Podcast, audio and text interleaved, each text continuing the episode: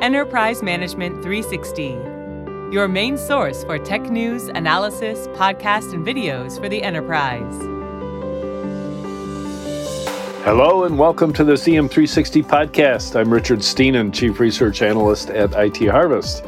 I write about the IT security space and I work with IT security technology providers on their go to market, and I'm a trusted advisor to CISOs and their teams. IT Harvest is an industry analyst firm that covers over 3,100 vendors in the IT security industry. In today's episode, I'm joined by Uri Dorot, who is Senior Product Marketing Manager at Radware, responsible for the application protection products. We're going to talk about why bot mitigation is key for application protection. Welcome, Uri. Hello there. Hi, Richard. Great to be here. Uri, tell us about your role and how you even got to Radware in the first place. Okay, so uh, you stated quite correctly. I'm a senior product marketing manager in charge of the application uh, protection uh, line of products. I've joined Radware about uh, a year ago. Previous to that, I worked as a product marketing manager for a couple of other companies in, in the field of um, cyber um, security and as well as uh, user journey analytics. And in my role in what Radware, basically, I'm kind of sitting in the crossroad between product development and you know the field, our salespeople. So working a lot with both sides of shaping, you know, the the messaging, the offering, the understanding the market, the competitive analysis, and then enabling sales um, with whatever is possible and and and there's a lot to it. So, kind yeah, of, yeah. Uh, this that's going to be a complete different uh, discussion to describe everything we do. But product marketing is kind of a very wide role. Absolutely. Yeah. So let's let's talk about bot mitigation in terms of application protection because usually when I hear bot mitigation, it's some sort of anti-fraud thing for a consumer or retail site. Um, and I'm sure you cover that as well. But what do you mean when you talk about application protection as opposed to the anti fraud stuff? Yeah, so to answer that, we need to kind of look, I guess, at you know the the application protection landscape because you said anti fraud is is one aspect of, of application protection, bot protection. Those are certain types of, of of attacks, but there's a lot of other things going on in addition to that. So today, one of the challenges, I mean, there are a few challenges with application protection, uh, not with just bot. So um, everything is kind of intertwined. We've got a growing le- uh, threat landscape. So if 20 years ago applications were hosted only on a on-prem data center, today they are hosted, you know, all over the place, on-prem, in a private cloud, public cloud, and a combination of, of, of them all. And, and with that, the attacks are more complex. It's not just um, a one type of attack, it's a multi-layered type of attack. There are multi-vectors attacks that happens with few different things. So, for instance, you know, bots would be used to do some reconnaissance and find those vulnerabilities within the application and then later on those attackers will use that to exploit those vulnerabilities and launch you know attacks on apis uh, server side request forgeries or you know ransomware scraping all, all sorts of different type of attacks. So the attacks are all combined together. And to your question about anti-fraud versus other things so there are a lot of other bots uh, bot attacks that are not just about fraud, like you know, like price scraping and scalping, uh, denial of inventory, cart abandonment attack, and such. If that answers your questions. Yeah, completely, completely. I think that does.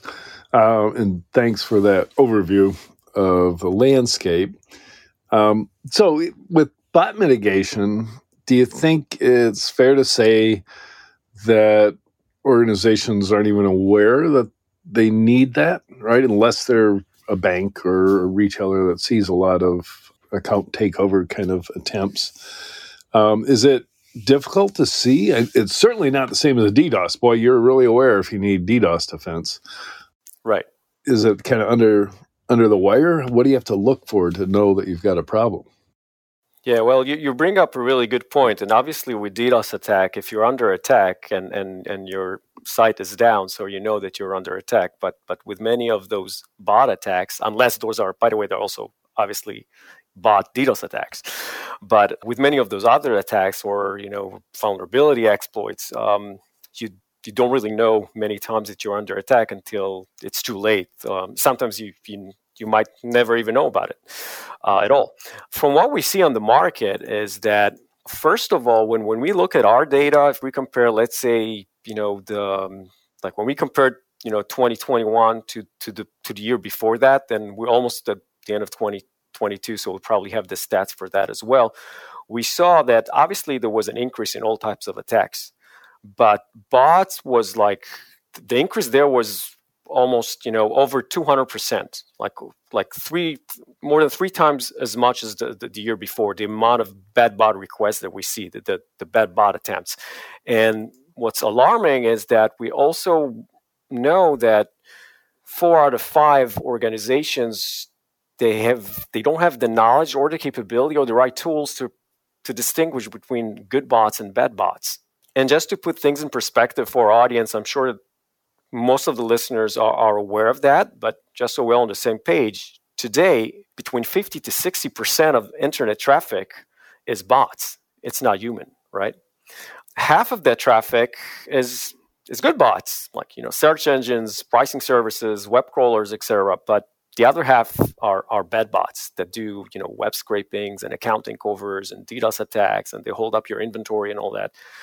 So many organizations even if they have you know certain tools in place to distinguish between you know human and bots there's another layer to it. You need to be able to distinguish between the good bots and the bad bots because you don't want to block the good bots right? So I, I believe you you were asking also about what what happens if you're not aware of your bot problem right? So for instance uh, when like uh, right now we just released our uh, holiday report and you know every year during the holiday season we you kind of collect and analyze stats of bot behavior in e-commerce for, for, for that matter so if we that if we take that that market like e-commerce market so, so one of the things that that we see that happens is first of all account takeovers there are bots that can basically take over accounts which can happen in the form of like credential stuffing where they um, you know that they use previously obtained or validated uh, login credentials to log in into accounts. That's called credential stuffing. Or they use some sort of guessing techniques, like that's called credential cracking, like brute force attacks, where they try you know every word in the dictionary, things like that, just to enter into accounts. Another thing that they do is they uh, those sophisticated you know third and fourth generation bot they can actually create accounts.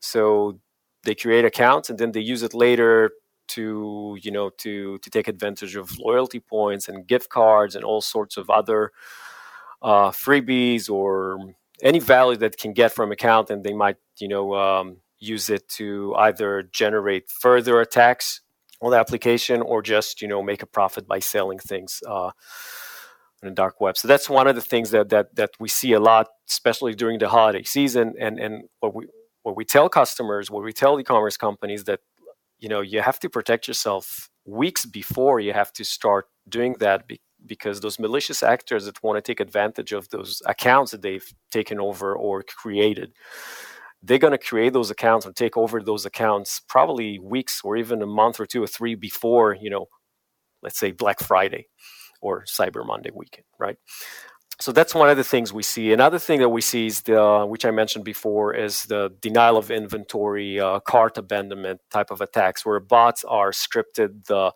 to basically hold up items in your inventory. And usually, those attacks are many times are, are launched by, by, by competitors. And although it's kind of nasty to do and not even legal to do, but but but it happens. And you know then what happens at the end of the day, customers are trying to purchase an item or even book a ticket for a flight, and and, and and there's no availability online, right? So they need to move to the competitor. And, and that's one of the common attacks that we see out there. Another thing, obviously, is content and price scraping.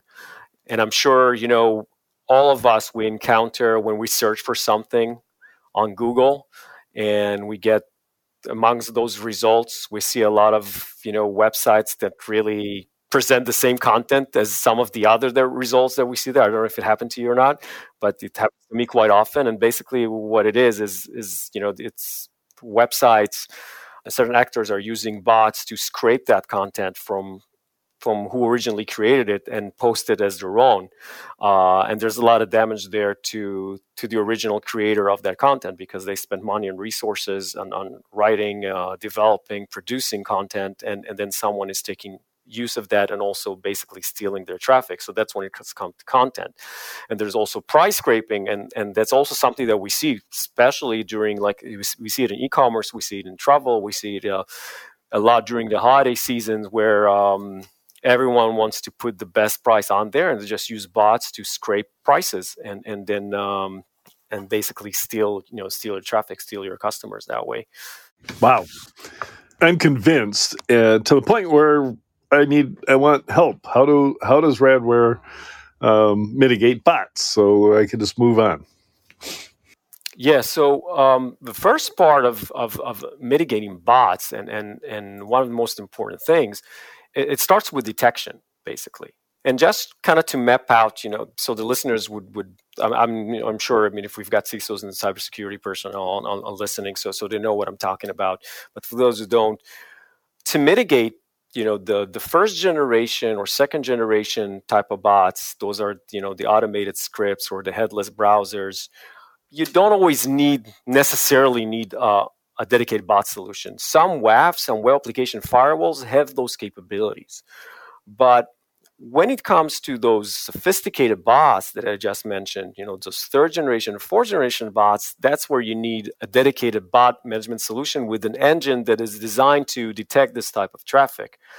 Specifically, um, Radware one of the I, I, guess the differentiators or our, our, unique values is it starts with our detection engine which is based on uh, deep behavioral analysis so um, basically we use a it's our proprietary intent based um, deep behavior analysis. We call it idba engine which helps us to understand the intent of those highly sophisticated bots. And i'm not going to go exactly to, to the specific of, of, how it works. We have content about that that i'm sure you know if people are interested they can read more about that. So, so that's where it starts. And then the next part is basically what do you do with the uh, with the bot traffic once you've um, recognized it because one of the things with application protection is that you know business security trade-off right you you don't want to you, you want to protect your customers you want to protect your data but you don't want to hurt your business. In order to do that, you need to mitigate bots in, in, a, in a clever way. So then comes in the, the various different mitigation options that, that, that we offer. What you can do with this bot traffic, whether you know you, you, you can you, you can block it, you can divert it, you send it captchas. We also have crypto challenge that I can talk about later on, which is quite interesting. And um,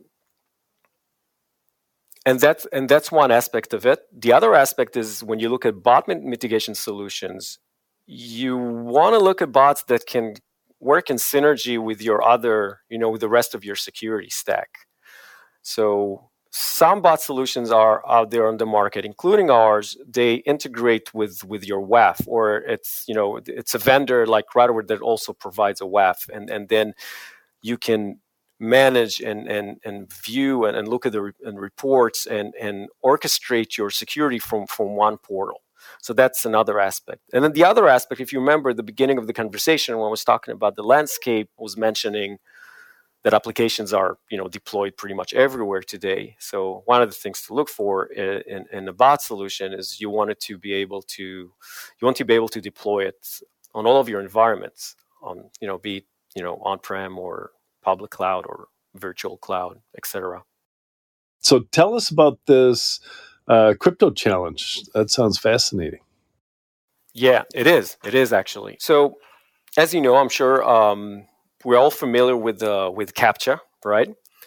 Those interactive challenges that that we are being served when we you know surf the web and go on websites. Uh, it can be simple captchas like where we are being asked to uh, copy you know a sequence of digits or or letters or more sophisticated captures where we're being asked to uh, to tick all the boxes with uh, you know traffic lights or uh, street signs, um, etc. And I think, as far as we know, over seventy percent of organizations are, are are using captchas or their as their uh, choice of mitigation uh, for bots.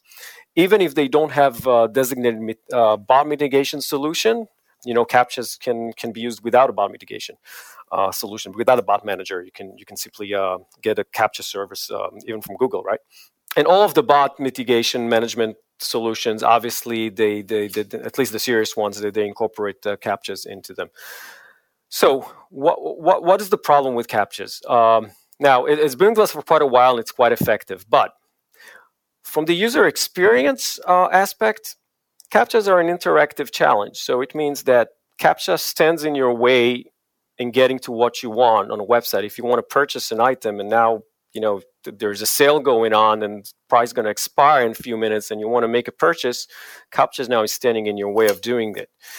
We also see that you know visually impaired people elderly people or sometimes there are even cultural differences that makes it harder for, pe- for people to solve those more uh, sophisticated captchas. And being a binary determination, there's no middle ground. It's either you're right or wrong. So if you ticked only three out of the four boxes that you were supposed to tick, it means that you failed the capture and now you need to solve it again. And there's a certain percentage of people that will actually churn and, and, and actually leave the application to purchase, you know, their item they want somewhere else or leave it altogether because they actually don't have the time for it they wanted to do something on the fly and now they can't right so so that's on the user experience um, aspect as far as security goes a captcha is a point in time mechanism so once a capture is solved there's going to be a grace period until you hit the next capture.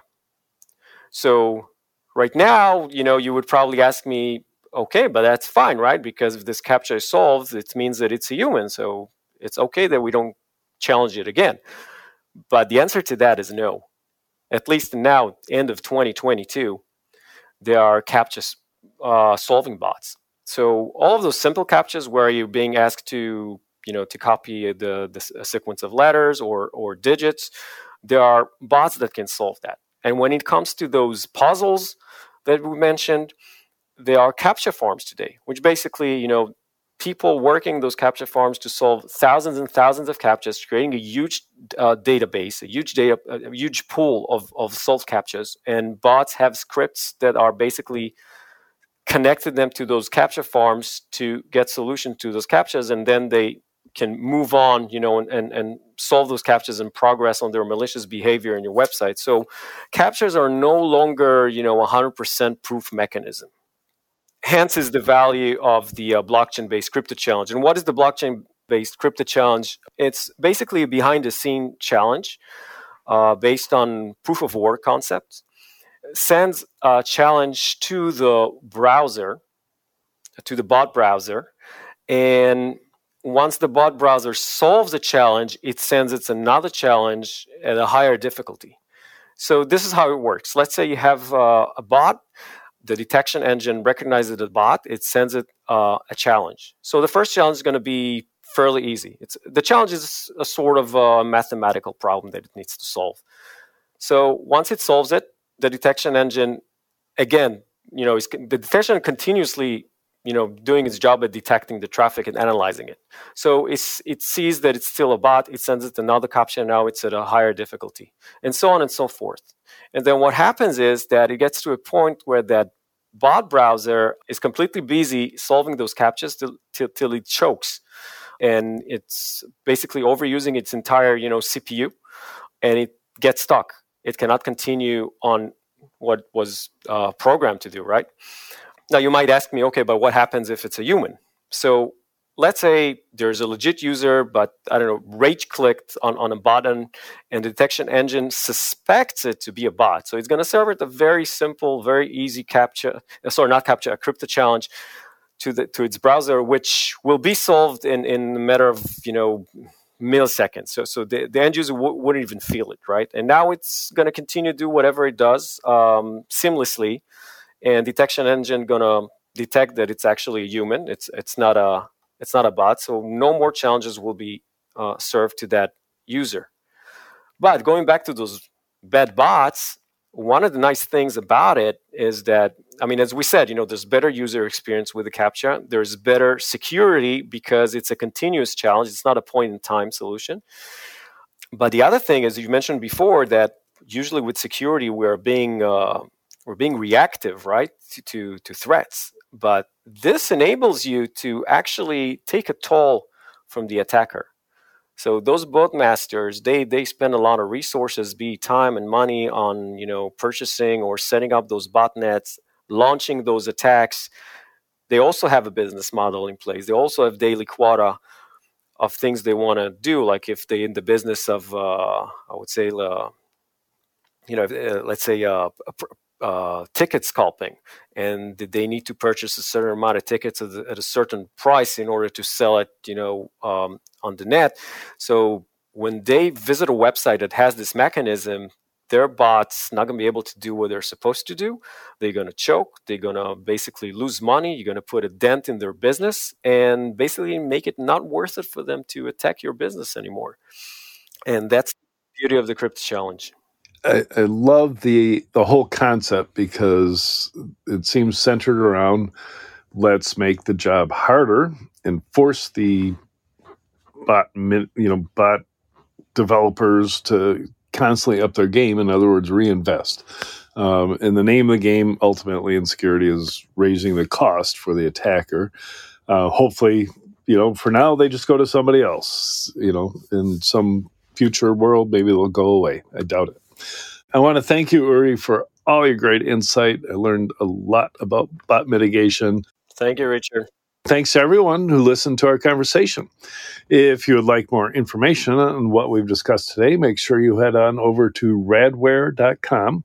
We'll be back next week with another episode in our podcast series. Until then, make sure you subscribe to this podcast on all major platforms. Follow the conversation on our socials at EM360Tech on Twitter and LinkedIn. And for more great daily content, head on over to em360tech.com.